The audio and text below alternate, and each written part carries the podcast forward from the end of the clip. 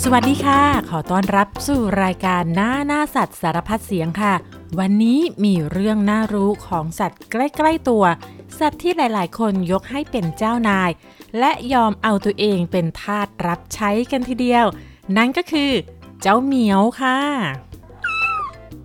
อุ้ยเสียงน่ารักน่ารักแบบนี้นะคะทำให้หลายๆ คน เวลาคุยกับน้องเหมียวก็จะมีเสียงพิเศษคุยค่ะ ปกติเวลาเราคุยกับเพื่อนเราก็จะใช้เสียงที่เรียกว่าเสียงหนึ่ง แต่ว่าถ้าเจอบางสิ่งที่น่ารักน่ารัก แล้วก็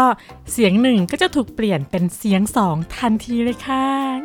น่ารักอะน่ารัก ใครที่เป็นแบบนี้ก็ไม่ใช่เรื่องแปลกนะคะ เพราะว่าหลายคนเขาก็เป็นกันค่ะซึ่งบางครั้งการสื่อสารด้วยเสียงสองก็อาจจะทำให้เจ้าแมวเข้าใจเรามากขึ้นก็เป็นไปได้นะคะ และสำหรับคนที่เลี้ยงแมวนะคะ ก็รู้ดีว่าในความเป็นจริงแล้วเจ้าเหมียวเนี่ยไม่ได้มีแต่ความน่ารักขี้อ้อนนุ่มนิ่ม มีทั้งความปั่นป่วน วุ่นวาย ปวดหัว เจ็บตัว และเสียตังค่ะ ซึ่งสิ่งเหล่านี้ก็เป็นเรื่องปกติที่เกิดขึ้นถ้าเราจะเลี้ยงแมวสักตัวค่ะ เพราะธรรมชาติของเจ้าเหมียวนั้นจะไม่ค่อยตามใจใคร เพราะฉะนั้นหลาย ๆ เรื่องก็เป็นเรื่องที่ยากจะคาดเดาว่าเจ้าเหมียวอยู่ในอารมณ์ไหน บางวันก็ยอมให้เราเล่นอย่างสนุกสนาน บางวันเกิดอารมณ์ไม่ดีขึ้นมา ก็ไม่ยอมให้เราเข้าใกล้ซะอย่างนั้น และเมื่อราวๆปลายปี 2563 ก็มีเรื่องให้บรรดาทาสแมวได้ดีใจกันค่ะ เพราะมีแอปพลิเคชันที่สามารถแปลภาษาแมวได้ นั่นก็คือ แปลเสียงร้องของแมวออกมาเป็นภาษามนุษย์ เพื่อจะได้รู้ว่า เสียงที่เจ้าเหมียวร้องออกมานั้น มีความหมายว่าอะไร แอปพลิเคชันนี้ชื่อเหมียวทอ l k นะคะ สะกดว่า M E O W T A L K ค่ะ ซึ่งเป็นผลงานของบริษัทด้านธุรกิจและเทคโนโลยีสัญชาติอเมริกันค่ะ สามารถโหลดแอปพลิเคชันนี้ได้ในโทรศัพท์มือถือ เมื่อโหลดแล้วเวลาแมวร้องก็กดบันทึกเสียงแมวนะคะ จากนั้นแอปพลิเคชันก็จะแปลภาษาจากเสียงร้องเป็นคำพูด เราก็จะรู้ว่า อ๋อ ที่เจะเหมียวร้องแบบนี้ เพราะว่าต้องการจะสื่อสารอะไร เช่น ให้อาหารฉัน ปล่อยฉันออกไปข้างนอก หรือฉันเจ็บนะ เป็นต้นค่ะ ตัวแอปนี้ก็จะช่วยให้คนกับแมวเข้าใจกันมากขึ้น ถ้าใครสนใจอยากรู้ว่ามันเป็นยังไงใช้ได้ดีหรือเปล่านะคะ ลองไปหารีวิวจากผู้ใช้ได้ในอินเทอร์เน็ตเลยค่ะ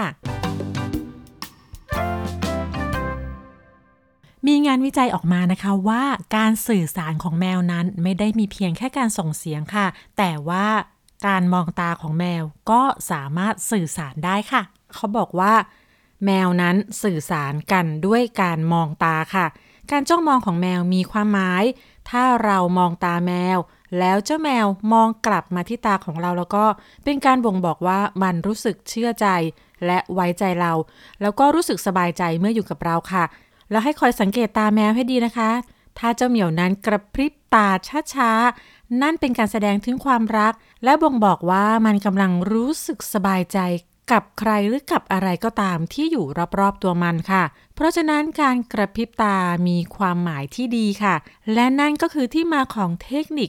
ง่าย ๆ ในการเอาชนะใจแมวด้วยการส่งยิ้มหวานให้แมวค่ะ ความหมายคำว่ายิ้มในความรู้สึกของแมวนั้นต่างจากการยิ้มของคนนะคะ การยิ้มของคนเรายิ้มกันด้วยปาก เราส่งยิ้มกัน เพราะว่าเรามีความรู้สึกดีให้ต่อกันนะคะ แต่สำหรับการส่งความรู้สึกดี ๆ ให้แก่กันของแมวนั้นไม่ได้ใช้ปากยิ้มค่ะ มันใช้ตายิ้ม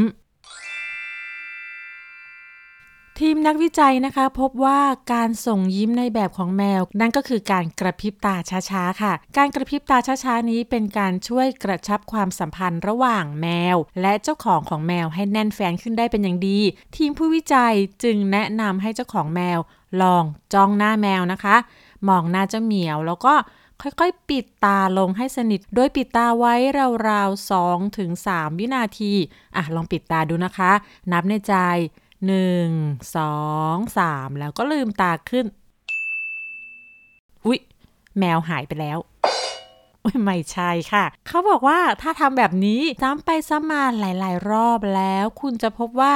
แมว ส่งยิ้มตอบด้วยการกระพริบตาช้าๆ ให้เราเช่นเดียวกันหุยรู้อย่างนี้แล้วต้องลองทำแล้วล่ะค่ะ ลองทำดูเลยนะคะ แล้วก็บอกกันด้วยว่าได้ผลหรือเปล่าค่ะ เพราะว่ายุคนี้เนี่ยการส่งรอยยิ้มให้การคล้องคนเราอาจจะต้องใช้ตาช่วยยิ้มให้มากๆค่ะ เพราะเราใส่หน้ากากอนามัยกันอยู่นะคะ เพราะฉะนั้นต้องยิ้มทั้งปากและตา ถึงจะสามารถสื่อสารความในใจ และความรู้สึกที่ดีไปให้ต่อกันได้ค่ะ แล้วตอนนี้นะคะ เราจะมาพูดจาภาษาแมวกันค่ะ นั่นก็คือจะมาเล่าถึงความหมายที่แมวทำเสียงต่างๆออกมา จะว่าไปแล้วนะคะ การเข้าอกเข้าใจหรือว่าการตีความน้ำเสียงของแมวเนี่ยมีมาก่อนหน้าที่จะมีแอปพลิเคชันแปลเสียงแมวนะคะ นั่นก็เป็นเพราะว่าคนที่เลี้ยงแมวใกล้ชิดกับแมว ดูแลแล้วก็ผูกพัน ย่อมที่จะสื่อสารแล้วก็เข้าอกเข้าใจแมวเป็นอย่างดี เขาก็เลยรู้ว่าการที่แมวทำเสียงแบบนี้มันต้องการอะไร ก็ไปหาข้อมูลในอินเทอร์เน็ตค่ะ แล้วก็เจอเว็บไซต์ Foundation Affinity นะคะ ซึ่งมีบทความที่เขียนโดยดรกาเบล่าทามิเป็นสัตวแพทย์ค่ะ ดรแกเบล่าเนี่ยก็ได้รวบรวมพฤติกรรมแมวจากหนังสือชีววิทยาของพฤติกรรมแมวบ้านของมหาวิทยาลัยเคมบริดจ์ค่ะ ซึ่งสามารถเล่าเรื่องราวของเสียงแมวออกมาด้วยภาษาง่ายๆ เริ่มจากแมวที่ทำเสียงแบบนี้ค่ะ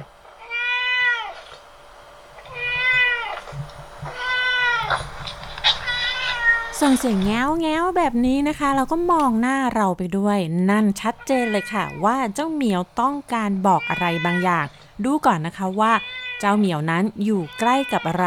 ถ้าอยู่ใกล้กับประตูที่ปิดอยู่แล้วก็ มันกำลังจะบอกคุณว่าช่วยเปิดประตูหน่อยสิอยากออกไปข้างนอกแล้ว แต่ถ้ามันอยู่ใกล้กับจานอาหารที่ว่างเปล่านั่นหมายความว่า ฉันหิวช่วยให้อาหารหน่อยสิ หรือถ้าไม่ได้อยู่ใกล้กับอะไรเลย ร้องแง้วแง้วแล้วก็มองหน้าเราอย่างเดียว นั่นก็แปลว่า ช่วยสนใจฉันหน่อย มาเล่นกับฉันด้วย อย่าอยู่เฉยๆแบบนี้ไม่ชอบเลย เพราะฉะนั้นถ้าได้ยินเสียงแล้ว เข้าไปเล่นกับเจ้าเหมียวด้วยนะคะว่าเสียงแง้วแง้วเมื่อกี้น่ารักแล้วนะคะ มาฟังเสียงนี้น่ารักกว่าอีกค่ะ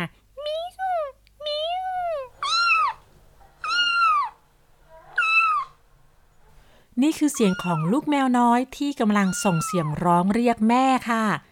ซึ่งลูกแมวนั้นจะมีเสียงที่เล็กแล้วก็แหลมมากๆเลย เสียงของลูกแมวจะสูงมาก ดังมากเลยค่ะ ลูกแมวจะร้องตอนที่ตัวเองต้องอยู่ตามลำพัง แล้วก็จะร้องเรียกจนกว่าแม่จะมาหาค่ะ ซึ่งแน่นอนถ้าแม่แมวได้ยิน แม่แมวก็ไม่รอช้าจะรีบไปหาลูกทันทีค่ะ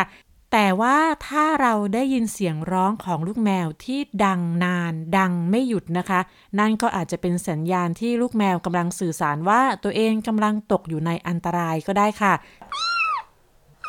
เช่นตกลงไปในท่อ อยู่ในซอกแคบๆ หรือว่าอยู่ในรางน้ำฝนบนหลังคา เพราะฉะนั้นถ้าเผื่อว่าลูกแมวร้องไม่หยุดนะคะ แล้วก็แม่แมวไม่สามารถเข้าไปหาได้ เราก็ต้องช่วยเหลือลูกแมวให้ออกมาในที่ที่ปลอดภัยเพื่อจะได้พบกับแม่ของมันค่ะ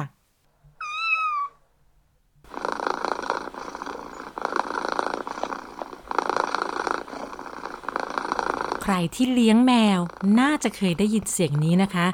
ฟังดูเหมือนกับเสียงกรนค่ะ แต่ไม่ใช่เสียงกรนของแมวนะคะ เสียงกรือต่ำๆเป็นจังหวะที่แมวเปล่งออกมาโดยไม่อ้าปากนะคะ เป็นเสียงที่สามารถตีความได้สองความหมายค่ะ ซึ่งต้องดูว่าในขณะนั้นแมวกำลังทำอะไรอยู่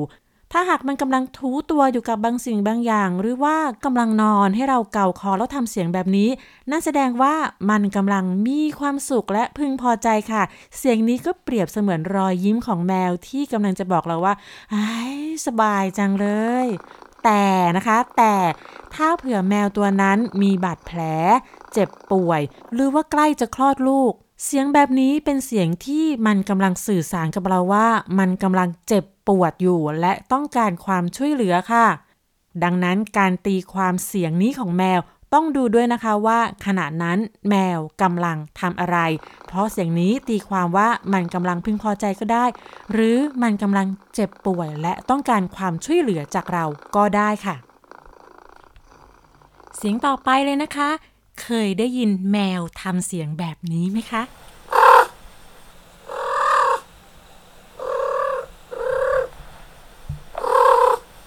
นี่เสียงแมวนะคะ ไม่ใช่เสียงนกค่ะ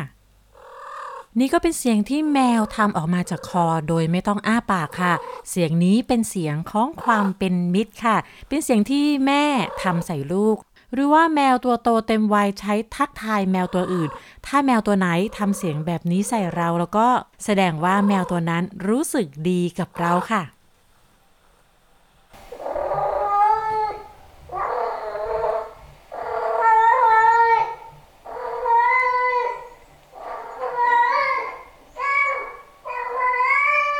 เสียงแบบนี้ของแมวนะคะ ใครได้ยินไกลๆ หรือว่าไม่ได้ตั้งใจฟังอาจจะคิดว่าเป็นเสียงเด็กร้องก็ได้ค่ะ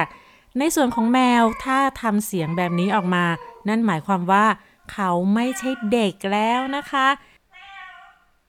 นี่คือการส่งเสียงหาเพศตรงข้ามค่ะ ซึ่งทั้งแมวตัวผู้และแมวตัวเมีย เมื่อถึงวัยเจริญพันธุ์นั่นก็คือพร้อมจะมีครอบครัวแล้ว มันจะส่งเสียงแบบนี้อย่างหนักและยาวนาน เพื่อดึงดูดเพศตรงข้ามค่ะ เหมือนกับจะบอกว่าฉันเนี่ยพร้อมจะมีคู่แล้วนะจ๊ะ เชิญมาหาได้เลยจ้า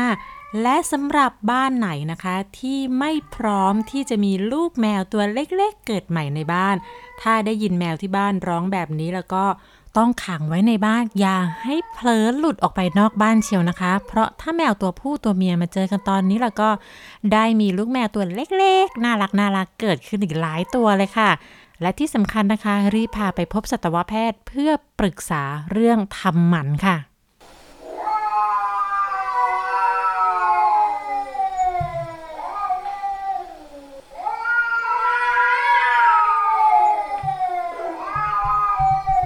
โอ้ยเสียงนี้เป็นเสียงที่ได้ยินแล้วทรมานใจมากเลยนะคะ แล้วก็หนวกหูมากๆด้วยค่ะ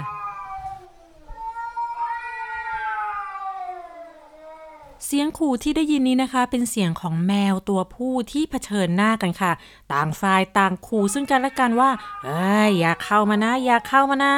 จะกัดแล้วนะจะกัดแล้วนะ แล้วถ้าแมวตัวไหน เริ่มต้นพุ่งเข้ากัดเข้าตบก่อนแล้วก็เสียงที่ตามมาก็จะเป็นเสียงนี้แหละค่ะ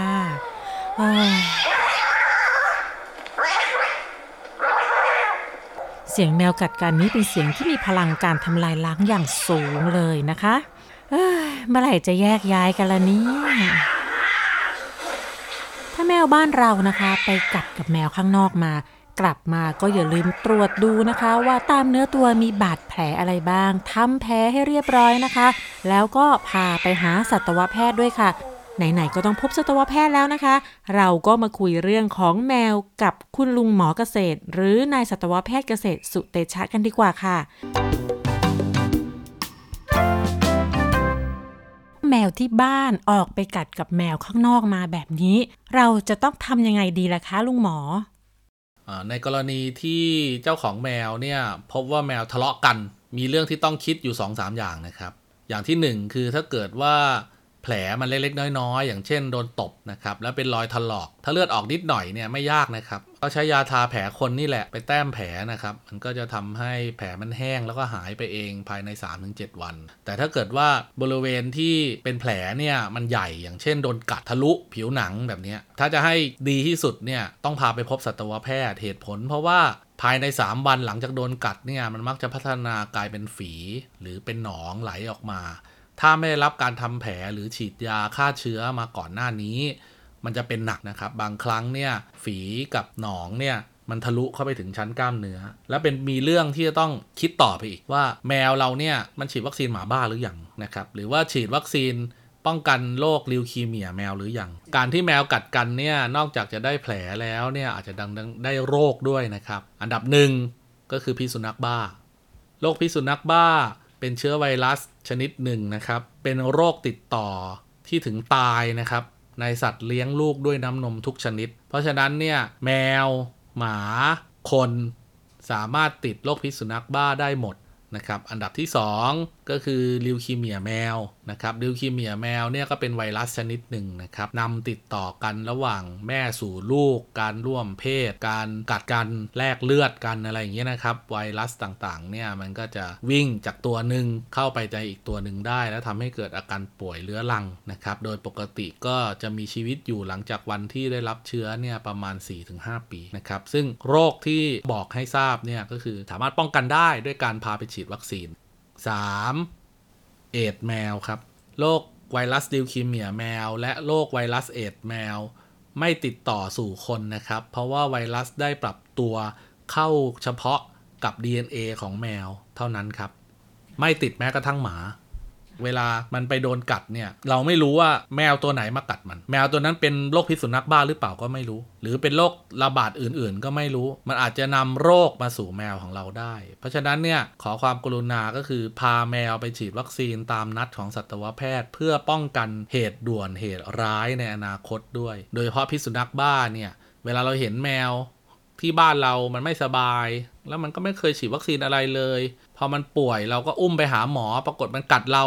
ทีนี้ความทุกข์มันจะตกอยู่กับเราแล้วนะครับ เพราะว่าเราเนี่ยก็ไม่รู้ว่าแมวตัวที่กัดเราเนี่ยมันกัดเพราะเราเพราะว่ามันเจ็บ หรือมันกัดเราเพราะว่ามันเป็นพิษสุนัขบ้า ทีนี้เรื่องใหญ่ต้องไปหาหมอฉีดยากันตั้งหลายเข็มกินยาเฝ้าดูอาการ เป็นทุกข์ทั้งจิตใจและร่างกาย เพราะฉะนั้นเนี่ยแนะนำนะครับ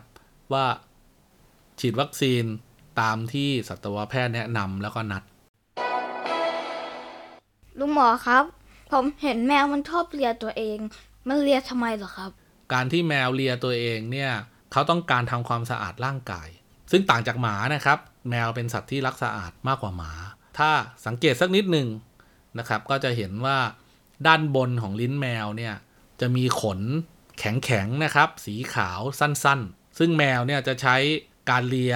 แล้วก็ใช้ขนสั้นๆ เนี้ยแล้วทำหน้าที่แทนหวีนะครับ แล้วก็ใช้น้ำจากน้ำลายเนี่ยเพื่อทำความสะอาด ซึ่งไม่ใช่เฉพาะทำความสะอาดร่างกายเท่านั้นนะครับ ถ้าเกิดว่าเจ็บปวดตรงไหน เป็นแผลตรงไหน แมวก็จะเลียบริเวณนั้นด้วย เพราะฉะนั้นเนี่ยในตัวแมวทั้งตัวครับเต็มไปด้วยน้ำลายของแมวเองนะครับการไปอุ้มแมวนะครับการเล่นกับแมว ยังไงเสียจะต้องล้างมือให้สะอาด หลังจากทำกิจกรรมนั้นแล้วนะครับแล้วอย่างนี้มันจะกินขนของตัวเองไปด้วยสิครับ แล้วมันจะเป็นอะไรไหมครับ การที่แมวเลียทำความสะอาดตัวเองจริงครับว่ามันจะกินขนบางส่วนเข้าไปเรื่อยๆนะครับ แล้วก็จริงที่ว่าขนเนี่ยจะไปกองรวมกันอยู่ที่กระเพาะอาหารของแมว แล้วก็เป็นจริงอีกที่แมวจะต้องไปกินใบหญ้าใบไผ่เพื่อสำรอกเอาพวกขนพวกนี้ออกมา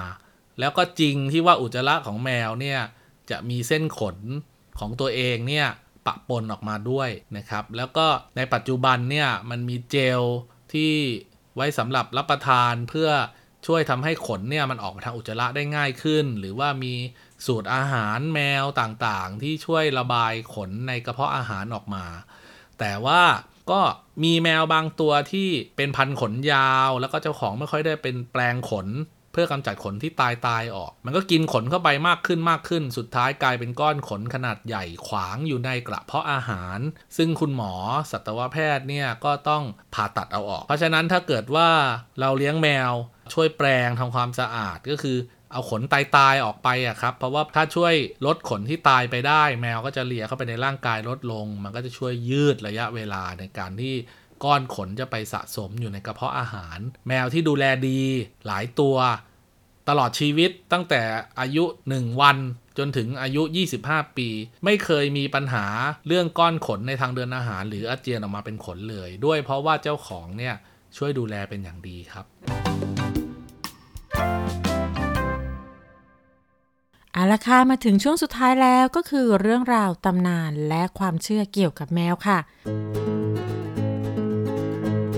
แมวบ้านรุ่นแรก ๆนั้นนะคะ สืบเชื้อสายมาจากแมวป่าแอฟริกันค่ะ ซึ่งมนุษย์นั้นนำมาเลี้ยงไว้ก็เพื่อช่วยกำจัดหนูค่ะ การเลี้ยงแมวแรก ๆ นั้นก็ไม่ได้มีความสัมพันธ์ใกล้ชิดสนิทสนมกับคนเรามากนักนะคะ เพราะนำมาเลี้ยงเพื่อใช้งานค่ะ แต่ว่ามุมมองของการเลี้ยงแมวเริ่มเปลี่ยนไปเมื่อราวๆ 4,000 ปีก่อนนะคะ โดยคนที่เลี้ยงแมวก็เริ่มมองเห็นความน่ารักน่าชังตัวนุ่มนิ่มเหมือนตุ๊กตาขนฟูน่ารัก แล้วเจ้าแมวก็มีนิสัยที่ขี้อ้อนเข้ามาคลอเคลีย ก็ทำให้คนมีความรู้สึกใกล้ชิดกับแมวมากยิ่งขึ้นทำให้เลี้ยงดูเอาใจใส่และเป็นสัตว์เลี้ยงต้องดูแล ไม่น่าเชื่อเลยนะคะว่า 4,000 ปีผ่านไป หลังจากที่แมวต้องทำงานเป็นทาสรับใช้คน ตอนนี้คนกลายเป็นทาสรับใช้เจ้าแมวกันไปแล้วล่ะค่ะเรื่องราวของเจ้าเหมียวนั้นถูกบันทึกไว้ตั้งแต่ยุคโบราณเลยนะคะ ที่อียิปต์โบราณนั้นเขานับถือแมวค่ะ แมว เป็นตัวแทนของเทพเจ้า ใครฆ่าแมวถือเป็นความผิดร้ายแรงถึงชีวิตเลยนะคะ และหากว่าแมวของใครในครอบครัวนั้นตาย เขาต้องมีการไว้ทุกข์ให้กับแมวด้วยล่ะค่ะ แล้วก็ทำเป็นมัมมี่แมวด้วย เรื่องของมัมมี่เป็นเรื่องของความเชื่อเกี่ยวกับเรื่องของโลกหน้าค่ะ โลกหน้าหมายถึงว่าโลกหลังความตาย เขาเชื่อกันว่าเมื่อตายไปแล้วนะคะ วันหนึ่งวิญญาณของเราจะกลับมาอีกครั้งหนึ่ง และถ้าเราทำมัมมี่ไว้ เราก็จะได้กลับมาในร่างเดิมของเรา เพราะฉะนั้นคนอียิปต์เนี่ยเขารักแมวมากๆ การทำมัมมี่แมวก็เหมือนกับเป็นสิ่งที่แสดงว่า หากว่าวันใดวันหนึ่ง วิญญาณแมวตัวนั้นกลับมาอีกครั้ง ก็จะได้มีร่างของแมวที่เก็บไว้ เพื่อให้เจ้าเหมียวได้ฟื้นคืนชีพขึ้นมานั่นเองค่ะ นอกจากแมวจะเป็นตัวแทนของเทพเจ้าแล้วนะคะ แมวยังมีประโยชน์ต่อชาวอียิปต์อย่างมากค่ะ พวกมันช่วยกำจัดหนูและล่างูด้วยค่ะ ซึ่งสัตว์สองชนิดนี้สร้างความเดือดร้อนให้กับชาวอียิปต์ยุคโบราณอย่างมาก เพราะฉะนั้นก็ไม่แปลกใจเลยค่ะ ที่เขาจะยกย่องบูชาแมวเป็นสัญลักษณ์ของเทพเจ้า ที่ในประเทศญี่ปุ่นค่ะที่นั่นนะคะเขารักแมวกันมาก ๆ เลย แล้วก็เชื่อว่าแมวเป็นสัตว์นำโชคค่ะ ซึ่งมีตำนานที่เล่าค้านต่อๆกันมาเกี่ยวกับแมวตุ๊กตา หรือที่เรียกว่าแมวกวัก เคยเห็นไหมคะ เป็นตุ๊กตาแมวนั่งแล้วก็ยกมือทำท่ากวักนะคะ แมวกวักเนี้ยเป็นเครื่องรางแห่งความโชคดีค่ะซึ่งเขาบอกว่าตุ๊กตาแมวกวักสำหรับร้านค้าต้องกวักมือซ้าย แต่หากเรียกความโชคดีแล้วก็ ตุ๊กตาแมวตัวนั้นจะต้องกวักมือขวาค่ะ เอ๊แล้วถ้ากวักทั้งสองมือเนี่ย ก็นอกจากจะโชคดีแล้ว ก็ยังทำให้ทำมาค้าขายดีขึ้นด้วยหรือเปล่า อันนี้ก็คิดเองนะคะ ไม่รู้ว่าเรื่องจริงนั้นเป็นยังไงตำนานเรื่องแมวกวักมีอยู่สองเรื่องค่ะ เรื่องแรกเป็นเรื่องของหญิงชราคนหนึ่ง มีฐานะยากจนมาก ทุกๆวัน เธอจะแบ่งอาหารเท่าที่มีให้กับแมวที่เธอรักกินด้วย อาหารมีน้อยก็แบ่งน้อย วันไหนอาหารมีเยอะก็แบ่งเยอะ จนกระทั่งที่สุดแล้วความยากจนและอดอยากทำให้หญิงชรานั้นไม่มีอาหารเหลือพอที่จะแบ่งให้เจ้าแมวค่ะ เธอก็เลยจำใจนำแมวไปปล่อยข้างนอก เพราะหวังว่ามันจะหากินได้เองพอปล่อยแมวไปแล้ว เธอก็ร้องไห้เสียใจมาก คืนนั้นหญิงชราฝันเห็นแมวตัวนั้นนะคะ แมวบอกว่าให้เธอปั้นดินเหนียวเป็นรูปตุ๊กตาแมว แล้วจะมีแต่โชคลาภเมื่อตื่นขึ้นมาหญิงชราก็ปั้นตุ๊กตาแมวจากดินเหนียว ตามที่แมวในฝันบอกไว้ และเมื่อมีคนเห็นก็ชอบค่ะ แล้วก็มาขอซื้อไปจนหมดเลยทำให้หญิงชราเริ่มมีกินมากขึ้น จนสามารถนำแมวที่เธอรักกลับมาดูแลได้ดังเดิม แต่ตั้งแต่นั้นเป็นต้นมาก็ทำให้เราได้เห็นตุ๊กตาแมวกวักอย่างในทุกวันนี้ค่ะ และอีกเรื่องหนึ่งนะคะ เป็นเรื่องที่เขาเล่ากันว่า การครั้งหนึ่งนั้น มีขุนนางผู้ยิ่งใหญ่ท่านหนึ่งกำลังเดินอยู่บนถนน ขณะที่เดินอยู่นั้นท่านก็เห็นแมวตัวหนึ่งนั่งและยกอุ้งเท้าขึ้นมา ราวกับว่ากำลังกวักมือเรียก ด้วยความอยากรู้อย่างเห็นคุณนางผู้นั้นก็เลยเดินเข้าไปหาแมว ทันทีที่เดินออกจากตรงนั้นไป ก็เกิดมีฟ้าผ่าฟาดลงมายังด้านหลังที่ขุนนางเพิ่งจะเดินผ่านไป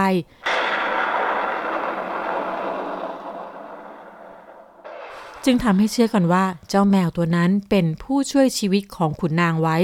นับตั้งแต่นั้นเป็นต้นมา ชาวญี่ปุ่นก็เชื่อกันว่า แมวเป็นสัญลักษณ์ของความโชคดีนั่นเอง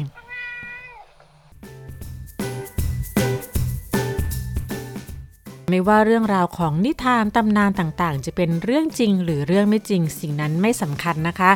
สิ่งสำคัญก็คือว่าแมวเป็นสัตว์เลี้ยงที่เรารัก และมันก็รักเรามากๆ ในบางตำนานและในบางเรื่องราว แมวอาจจะเป็นสัตว์ที่ดูลึกลับ น่ากลัว เป็นตัวแทนของแม่มด เพราะว่ามันนั้นมีฟันแหลมๆ มีตากลมโตที่แวววาวในความมืด และการเคลื่อนไหวที่ปรากฏตัวเงียบเชียบราวกับสายลม แต่ไม่ว่าจะอย่างไรก็มีหลายคนที่หลงรักและก็ตกเป็นทาสแมว เพราะความน่ารัก สะอาด นุ่มนิ่ม ขี้อ้อน เลี้ยงง่าย และใช้พื้นที่ในการเลี้ยงดูไม่มากนัก แต่อย่าลืมนะคะ ความรักต้องมาพร้อมกับความรับผิดชอบ เราไม่ต้องยอมตกเป็นทาสแมวหรือว่ารับใช้แมวก็ได้ เพียงแต่เลี้ยงดูให้มีคุณภาพชีวิตที่ดี แล้วก็อยู่เป็นเพื่อนดูแลกันไปตลอดชีวิตนะคะ แล้วพบกันใหม่ในคราวหน้าค่ะ วันนี้ สวัสดีค่ะ